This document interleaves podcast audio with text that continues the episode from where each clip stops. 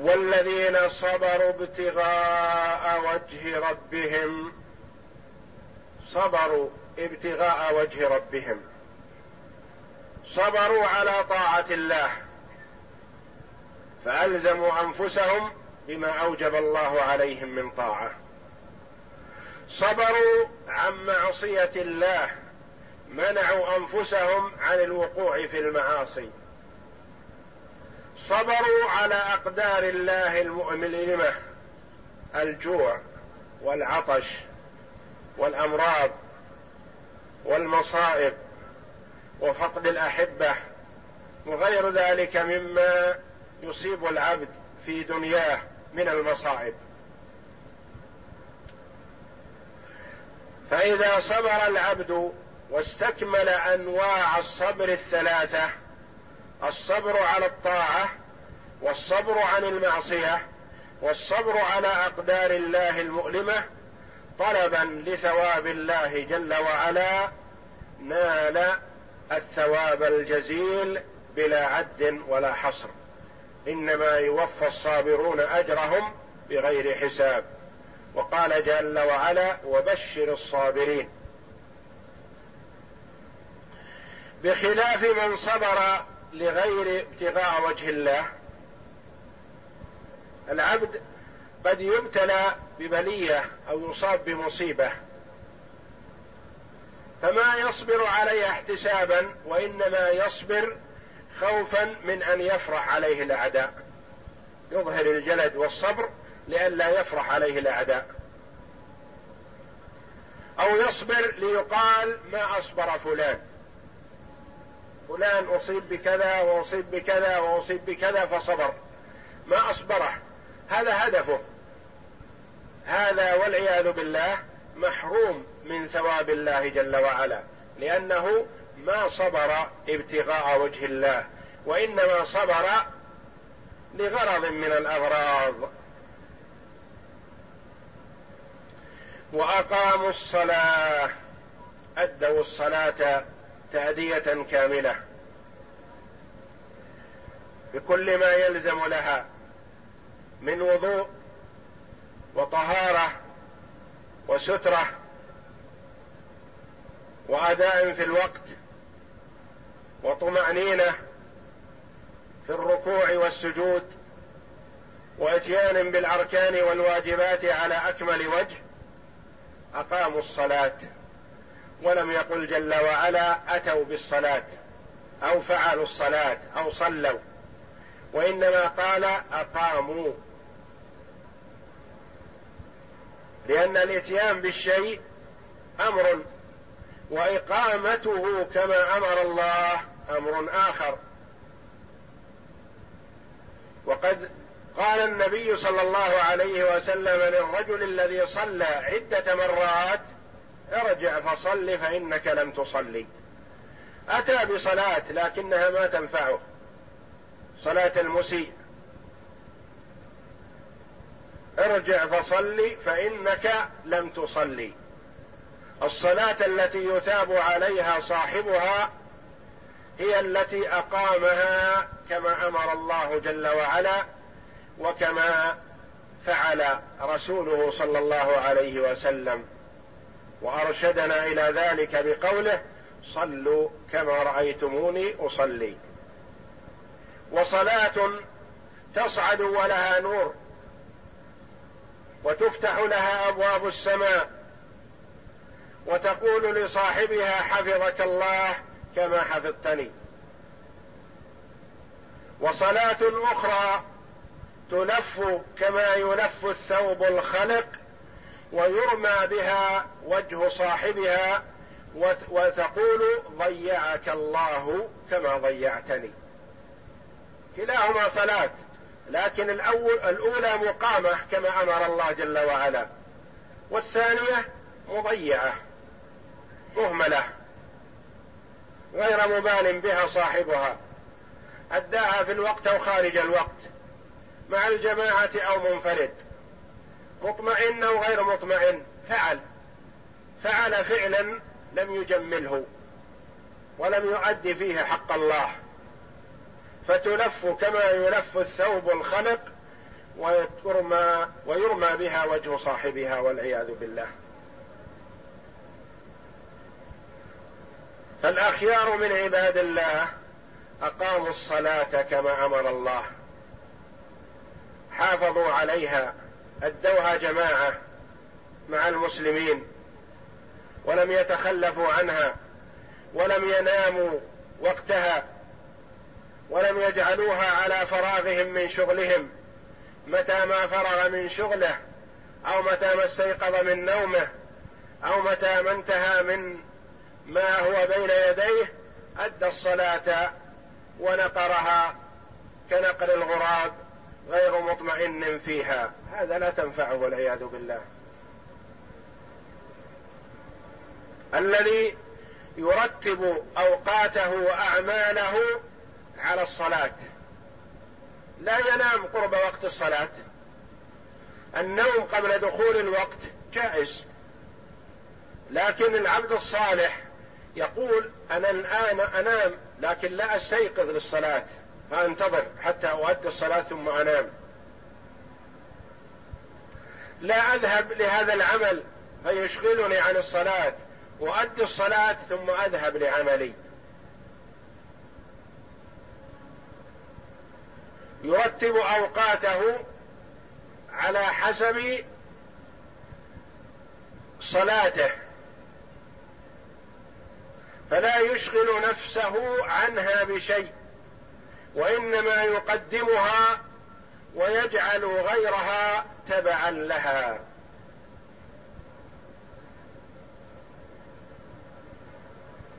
وإذا أراد العبد أن يعرف قدره عند الله جل وعلا فلينظر إلى قدر الصلاة عنده. فإن كانت الصلاة عنده بالمكان اللائق بها وهو يهتم بها اهتماما بالغا فليبشر بأن قدره عند الله عظيم. وإن كان لا يبالي بالصلاة متى ما فرغ لها اداها فليعرف أن قدره عند عند الله جل وعلا كقدر الصلاة عنده أي لا قدر له ما دام لم يهتم بصلاته. والصلاة هي الصلة بين العبد وبين ربه. هي الصلة بين العبد وبين ربه. بقدر محافظتك على الصلاة صلتك بالله جل وعلا كذلك. وبقدر الإهمال والتضييع صلتك بالله كذلك. والصلاة أهم أركان الإسلام بعد الشهادتين. وهي أول ما يحاسب عنه العبد يوم القيامة. فإن نجح في صلاته نظر في سائر عمله. وإن لم ينجح في صلاته والعياذ بالله لم ينظر في سائر عمله.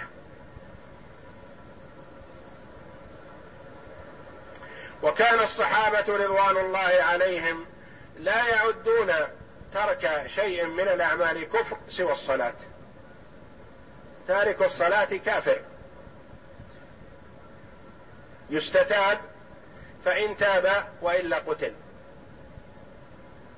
لا يصح أن يبقى في المجتمع المسلم تارك للصلاة. لأنه لا يجوز أن يقال هذا مسلم ما يصلي. هذا غير وارد. مسلم لا بد من الصلاة. إذا ترك الصلاة فليس بمسلم. ومع الأسف الشديد كثير ممن ينتسب إلى الإسلام ضيعوا هذه الصلاة والتي هي أهم أركان الإسلام بعد الشهادتين. بعض الناس قد يحافظ على صيام رمضان يصوم ولكن لا يصلي والعياذ بالله إلا في رمضان. لا ينفعه صيامه ولا يقربه من الله لأنه قاطع صلته بالله جل وعلا.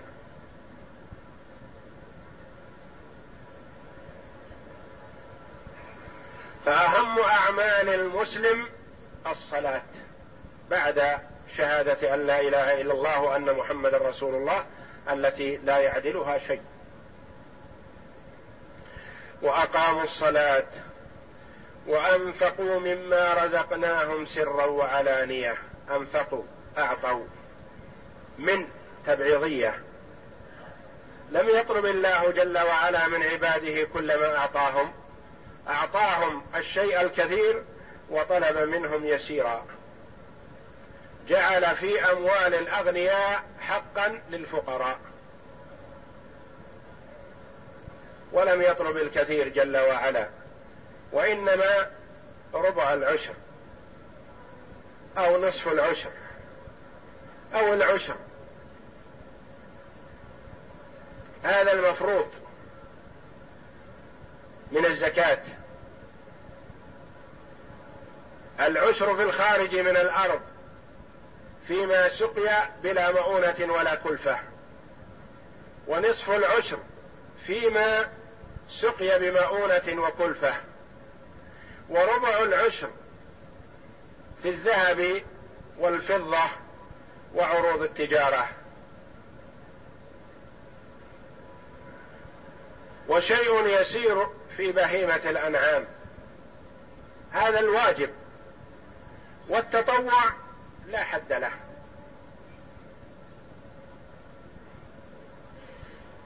لو أعطى المرء كل ماله فقد أحسن كما فعل أبو بكر الصديق رضي الله عنه. كان عمر رضي الله عنه يقول حاولت أن أسابق أبي بكر. فطلب منا النبي صلى الله عليه وسلم والتسابق والتنافس في الخير مطلوب. لا مشحة في ذلك. لما رغب النبي صلى الله عليه وسلم بالصدقة يقول عمر رضي الله عنه أخذت نصف مالي. نصف كل ما يملك جاء به رضي الله عنه لرسول الله صلى الله عليه وسلم. وظن رضي الله عنه أنه بهذا يسبق أبا بكر. يقول فقال لي النبي صلى الله عليه وسلم ماذا أبقيت يا عمر لعيالك؟ فقلت أبقيت الشطر النصف وجئت بالنصف. فقال الرسول صلى الله عليه وسلم لأبي بكر ماذا أبقيت لعيالك يا أبا بكر؟ قال أبقيت لهم الله ورسوله. ما تركت لهم شيء. جاء بكل ما عنده. يقول فعند ذلك قلت لا أسابق أبا بكر بعد ذلك. أبقيت لهم الله ورسوله. هذا الذي تركت لهم ولم أترك لهم دينارا ولا درهما رضي الله عنه وأرضاه. ومن يوق شح نفسه فأولئك هم المفلحون. ولما ذكر النبي صلى الله عليه وسلم أبواب الجنة الثمانية وأن من كان من أهل الصدقة يدعى من باب الصدقة ومن كان من أهل الصلاة يدعى من باب الصلاة ومن كان من أهل الصيام يدعى من باب الريان. قال أبو بكر رضي الله عنه لا غضاضه على من دعي من باب من هذه الأبواب فهل يمكن أن يدعى شخص من الأبواب الثمانية؟ فقال النبي صلى الله عليه وسلم نعم وأرجو أن تكون منهم. يدعى رضي الله عنه من أبواب من الأبواب الثمانية لأنه ما من طريق من طرق الخير إلا وله السبق فيه رضي الله عنه وأرضاه. وأنفقوا مما رزقناهم سرا وعلانية. صدقة السر مطلوبة وصدقة العلانية مطلوبة. أحيانا تكون صدقة السر أفضل. وقد جعل الله من السبعة الذين يظلهم في ظله يوم لا ظل إلا ظل في عرصات القيامة رجل تصدق بصدقة فأخفاها حتى لا تعلم شماله ما تنفق يمينه.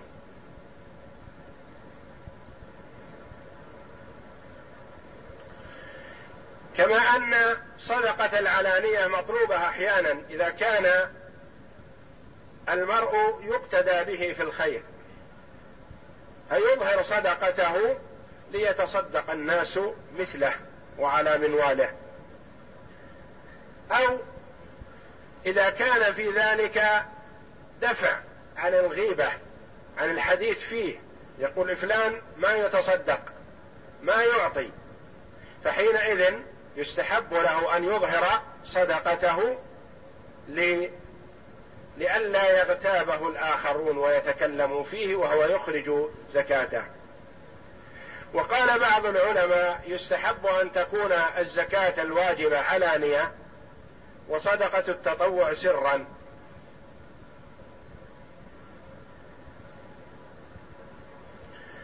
ويدرؤون بالحسنة السيئة. يدرؤون يدفعون بالحسنة السيئة. المؤمن قد تصدر منه الإساءة. قد يذنب ذنبا. فما يصر على ذنبه وإنما يقابل ذنبه هذا بالحسنة. يفعل حسنة لأجل أن يمحو بها ذنبه. وسواء كانت السيئة فيما بينك وبين الله فإذا أسأت فيما بينك وبين الله فسارع إلى فعل حسنات أخرى فيما بينك وبين الله. أو كانت السيئة فيما بينك وبين أحد من عباد الله. أسأت إليه فسارع في الإحسان إليه مقابل ذلك. ويدرؤون بالحسنة السيئة أولئك أي الموصوفون بهذه الصفات العظام لهم عقبى الدار. عاقبتهم حسنة ومآلهم طيب مرجعهم إلى الجنة. ما هي مآلهم قال جنات عدن يدخلونها. الجنات البساتين وعدن بمعنى إقامة. جنات إقامة لا يرحلون منها ولا يبأسون ولا يجوعون ولا يعطشون. لا يفنى شبابهم ولا تبلى ثيابهم. في سرور دائم وأبدا.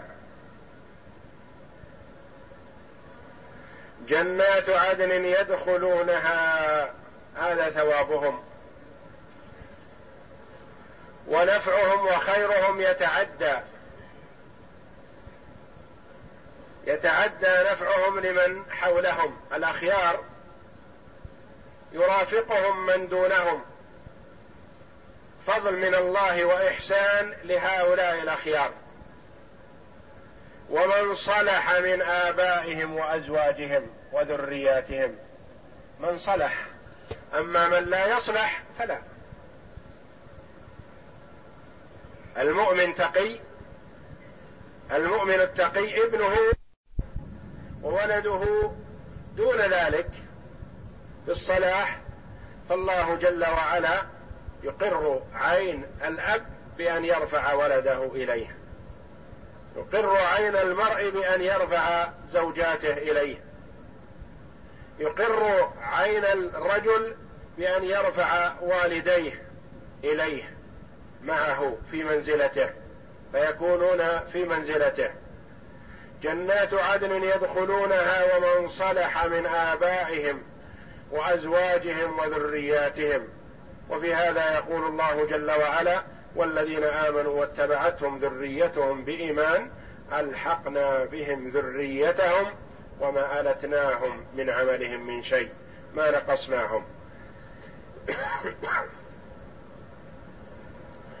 والملائكة يدخلون عليهم من كل باب. الملائكة تدخل عليهم تهنئهم بهذا الفوز وهذه السعادة الأبدية. ويطمئنونهم بأنهم مستمرون في هذا النعيم دائما وأبدا. يدخلون عليهم من كل باب. يقولون لهم سلام عليكم بما صبرتم. سلام عليكم. سلمتم من جميع الآفات.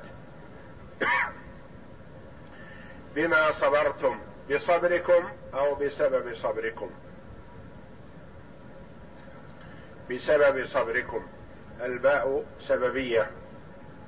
وما تسبك وما بعدها بمصدر يعني بسبب صبركم. بما صبرتم فنعم عقبى الدار. نعم الدار داركم هذه. ويطمئنونهم بأنهم يستمرون فيها دائما وأبدا. فهنيئا لمن كانت هذه صفته في الدنيا وهذا مآله في الدار الآخرة. وما بين العبد وبين ذلك إلا أن يحسن علاقته بربه جل وعلا وأن يسارع في مرضاة الله وأن يجتنب كل ما يسخط الله. يحفظ نفسه يؤدي الواجبات كما أمر الله جل وعلا ويجتنب المحرمات خوفا من الله جل وعلا. يؤدي الواجبات بمحضر من الناس أو بغيبة يراقب الله جل وعلا. يجتنب المحرمات بمحضر من الناس وبغيبة من الناس لأنه يعبد الله جل وعلا كأنه يراه. هذا المحسن في عمله. يعبد الله كأنه يراه. أعلى الدرجات درجات الإحسان. وقد فسر النبي صلى الله عليه وسلم الإحسان في حديث جبريل الطويل فقال له لما سأله عن الإحسان قال أن تعبد الله كأنك تراه. تأمل هذا التفسير الواضح الجلي. اعبد ربك كأنك تشاهده. فإن لم تكن تراه أنت لن تراه في الدنيا.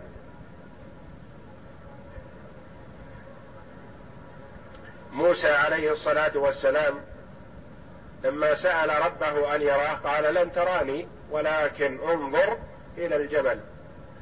فلا يستطيع العبد أن يرى ربه جل وعلا في الدنيا لكنه يراه في الدار الآخرة. وجوه يومئذ ناظرة إلى ربها ناظرة. ناظرة من النظرة إلى ربها ناظرة بالرؤية. ترى أن تعبد الله كأنك تراه. اجعل عبادتك لربك كأنك تشاهد الله.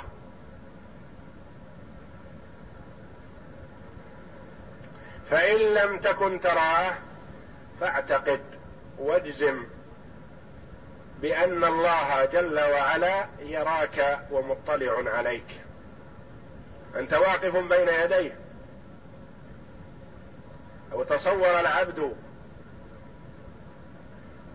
حقيقة وقوفه بين يدي الله جل وعلا في صلاته ما انشغل بأي شغل؟ والرسول صلى الله عليه وسلم شرع لنا رفع اليدين عند تكبيرة الإحرام. وفي هذا إشارة ورمز إلى رفع الحجاب بينك وبين الله. أنت واقف بين يدي ربك.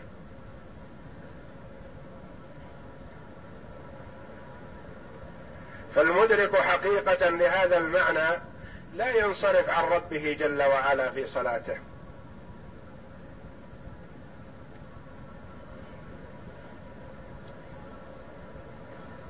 فهؤلاء الذين أحسنوا العمل في الدنيا أثابهم الله جل وعلا بالثواب الجزيل في الدار الآخرة. والله جل وعلا يرغب عباده في الأعمال الصالحة ويذكر لهم جزاء ذلك تشويقا وترغيبا في التنافس والتسابق في الخير. لينال العبد الثواب الجزيل من الله جل وعلا. وكثيرا ما إذا ذكر الله جل وعلا أحوال المؤمنين ذكر أحوال الكفار ذكر صفات المؤمنين ذكر صفات الكفار ذكر ثواب أوليائه ذكر بعد ذلك عقاب أعدائه ومن أعرض عن طاعته. لينظر العاقل يقارن بين هؤلاء وهؤلاء.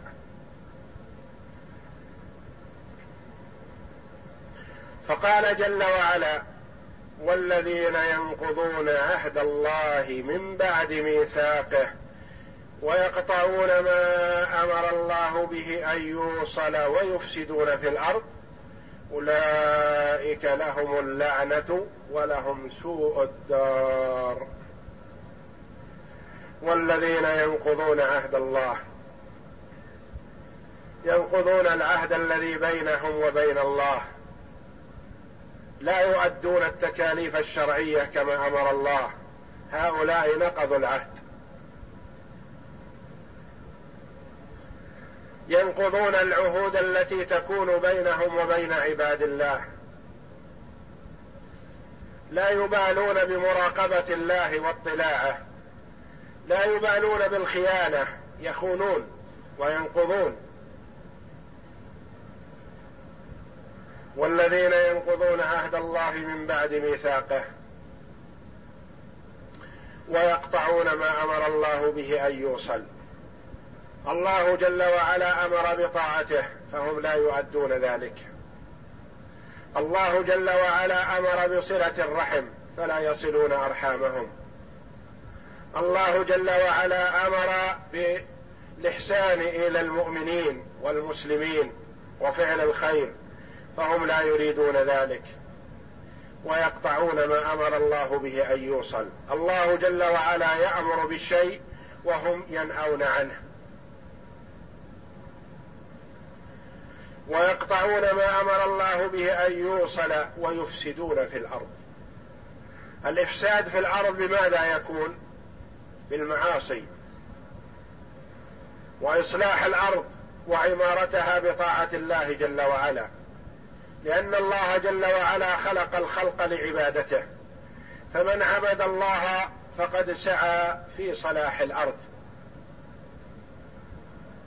ومن عصى الله فقد أفسد في الأرض. تنزع البركات بسبب المعاصي. تقل الخيرات بسبب المعاصي. ينتشر الشر بسبب كثرة المعاصي. والله جل وعلا حينما قال لملائكته إني جاعل في الأرض خليفة. قالوا أتجعل فيها من يفسد فيها ويسفك الدماء.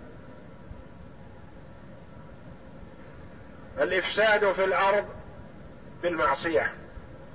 المعصية فساد في الأرض. حتى ولو كانت سرا خفاء فهي فساد في الأرض. والطاعة عمارة للأرض. ويفسدون في الأرض. أولئك هؤلاء الموصوفون بهذه الصفات الدنيئة الخسيسة. أولئك لهم عقب لهم اللعنة. ملعونون. واللعن هو الطرد والإبعاد عن رحمة الله والعياذ بالله. الطرد والإبعاد عن الرحمة لهؤلاء. أولئك لهم اللعنة ولهم سوء الدار. مآلهم ومنقلبهم إلى سيء إلى جهنم والعياذ بالله وبئس المصير. بئس المأوى مأواهم. نار أوقد عليها ألف سنة حتى احمرت ثم أوقد عليها ألف سنة حتى ابيضت. ثم اوقد عليها ألف سنة حتى اسودت فهي سوداء مظلمة. أولئك الموصوفون بهذه الصفات الدنيئة الخسيسة البعيدة. لهم اللعنة ولهم سوء الدار. مآلهم سيء والعياذ بالله. والدار الآخرة فيها داران. لا ثالث لهما. الجنة التي عرضها السماوات والأرض أعدت للمتقين أعد الله جل وعلا فيها ما لا عين رأت ولا أذن سمعت ولا خطر على قلب بشر. ونار وقودها الناس والحجارة والعياذ بالله.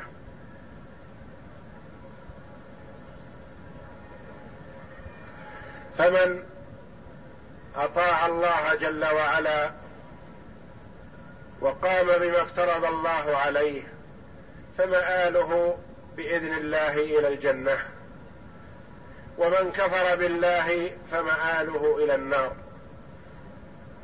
وأما عصاة الموحدين من عصى الله جل وعلا مع توحيده لله جل وعلا فهؤلاء تحت مشيئة الله جل وعلا. إن شاء جل وعلا غفر لهم من أول وهلة وأدخلهم الجنة. وإن شاء جل وعلا عذبهم لما اقترفوا من ذنوب وسيئات وطهرهم في النار ثم أخرجهم من النار إلى الجنة. ولا يخلد في النار إلا الكفار إلا من كفر بالله جل وعلا. وأما الموحدون فلا يخلدون في النار. وهذا مذهب أهل السنة والجماعة. خلافا لمن خلد عصاة الموحدين في النار فقد حاد عن الصراط المستقيم. يقول الله جل وعلا الله يبسط الرزق لمن يشاء ويقدر وفرحوا بالحياة الدنيا وما الحياة الدنيا في الآخرة إلا متاع. الله يبسط الرزق البسط العطاء والتوسعة. لمن يشاء يعطي من يشاء ويكثر. ويقدر يضيق على من يشاء. يقدر يضيق يقلل. فالله جل وعلا يوسع في الدنيا على من يشاء ويضيق في الدنيا على من يشاء. والسعة لا تدل على الرضا. بل تكون للكافر والمؤمن. والضيق لا يدل على السخط والغضب. فيكون الضيق للمؤمن والكافر. فيعطي جل وعلا لحكمة ويمنع لحكمة. يعطي المؤمن فيوسع عليه. فيحمد الله جل وعلا ويستعين بهذه التوسعة على طاعة الله فتكون رفعة له في الدار الآخرة. ويعطي الكافر من الدنيا ويوسع عليه استدراج ومكر لتزداد وتكثر سيئاته وجرائمه والعياذ بالله. وينهمك في ماله ويعرض عن طاعة الله فيأخذه الله جل وعلا أخذ عزيز مقتدر ويكون ماله عقوبة عليه في الدنيا وعذاب في الدار الآخرة. يحاسب عنه ويسأل عنه ويضيق جل وعلا في الدنيا على بعض عباده المؤمنين امتحانا لهم ورفع الدرجات لهم في الدار الآخرة. فقد يمنع الدنيا عمن يحب وهو جل وعلا يحب عبده ولكن منع الدنيا عنه لحكمة عظيمة إما ليصل إلى درجة عظيمة في الدار الآخرة يصلها بهذا الامتحان وهذا التضييق.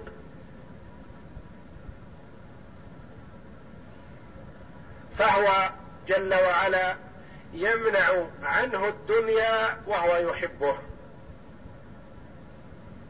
وقد منع الدنيا جل وعلا والسعى على كثير من الصحابة وعلى الرسول صلى الله عليه وسلم أحيانا. وقد كان بعض الصحابة رضي الله عنهم يربط على بطنه الحجر من الجوع.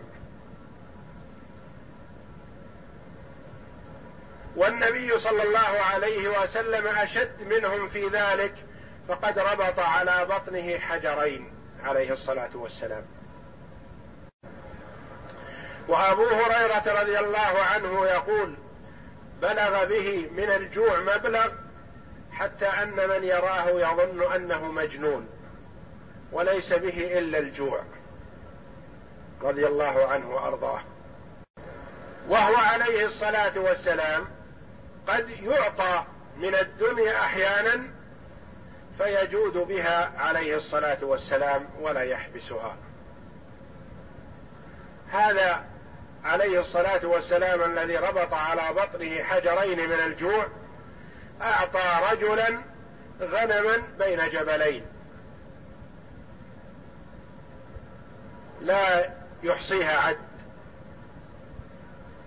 لحكمه وأعطى رجلا مئة من الإبل. وأعطاه مئة ثانية. وأعطاه مئة ثالثة. أعطى رجلا واحدا ثلاثمائة من الإبل عليه الصلاة والسلام.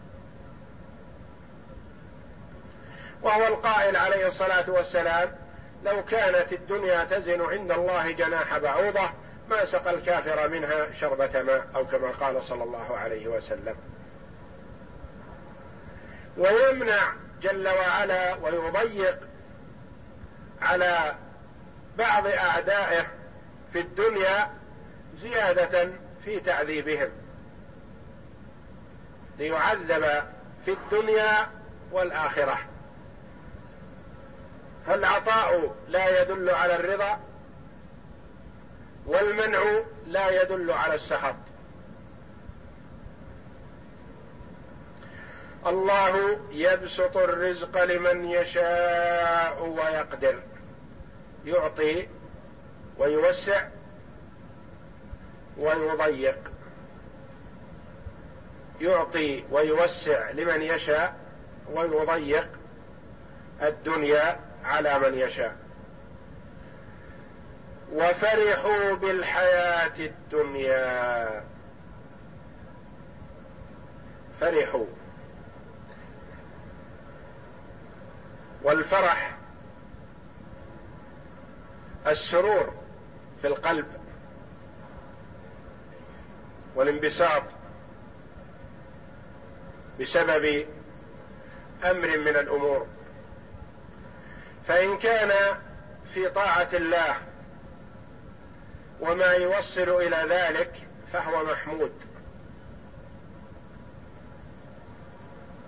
وإن كان بخلاف ذلك فهو مذموم.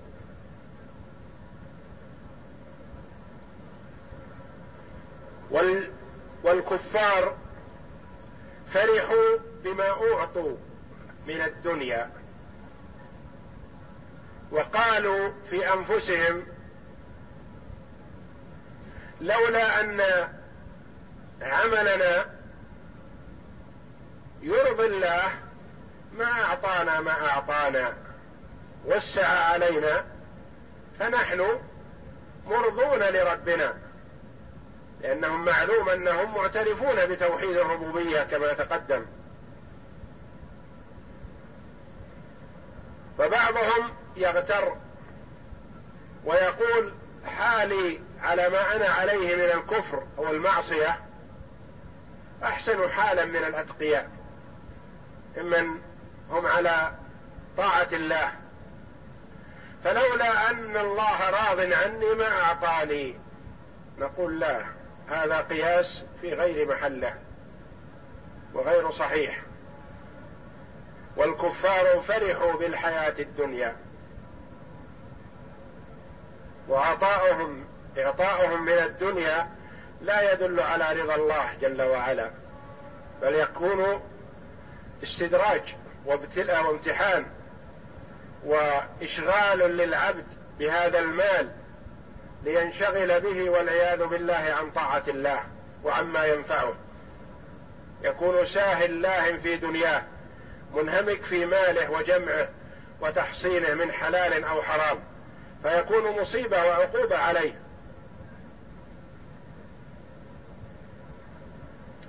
وفرحوا بالحياة الدنيا. والحياة الدنيا لا تستحق أن يفرح بما كان لها خاصة إلا ما أعان على طاعة الله.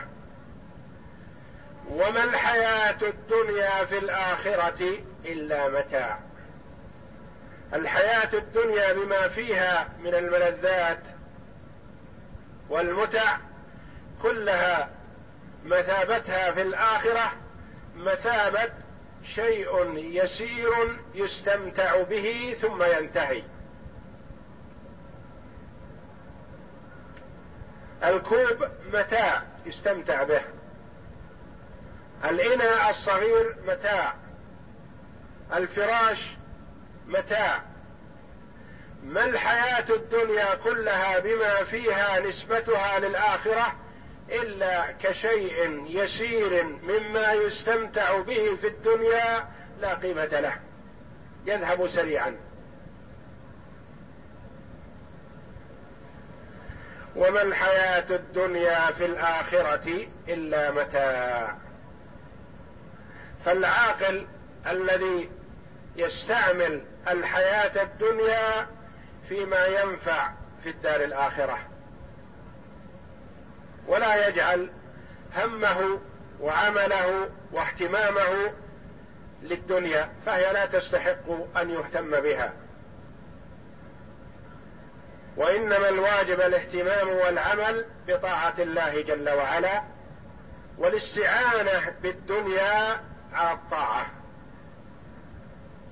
فمن استعان بدنياه على آخرته ربح الدنيا والآخرة. ومن قصر الدنيا على ما فيها في الدنيا خسر الدنيا والآخرة. والعياذ بالله. وفرحوا بالحياة الدنيا يعني اطمأنوا إليها ورغبوا فيها وعملوا لها واجتهدوا من أجلها ونسوا الآخرة. وما الحياة الدنيا في الآخرة؟ يعني ما نسبة الحياة الدنيا للآخرة إلا كمتاع يسير يستمتع به ثم يفنى. كاس من الورق تشرب به ثم ترميه. هذا متاع. نسبة الدنيا للآخرة كنسبة متع تمتعك بهذه العين ثم تنتهي منها. وهذا تقليل لشأن الدنيا وأنها لا قيمة لها بالنسبة للدار الآخرة. هذا وأرجو الله جل وعلا أن يمن علي وعليكم بالعلم النافع والعمل الصالح وأن يجعلنا جميعا من الهداة المهتدين وصلى الله وسلم وبارك على عبده ورسول نبينا محمد وعلى آله وصحبه أجمعين.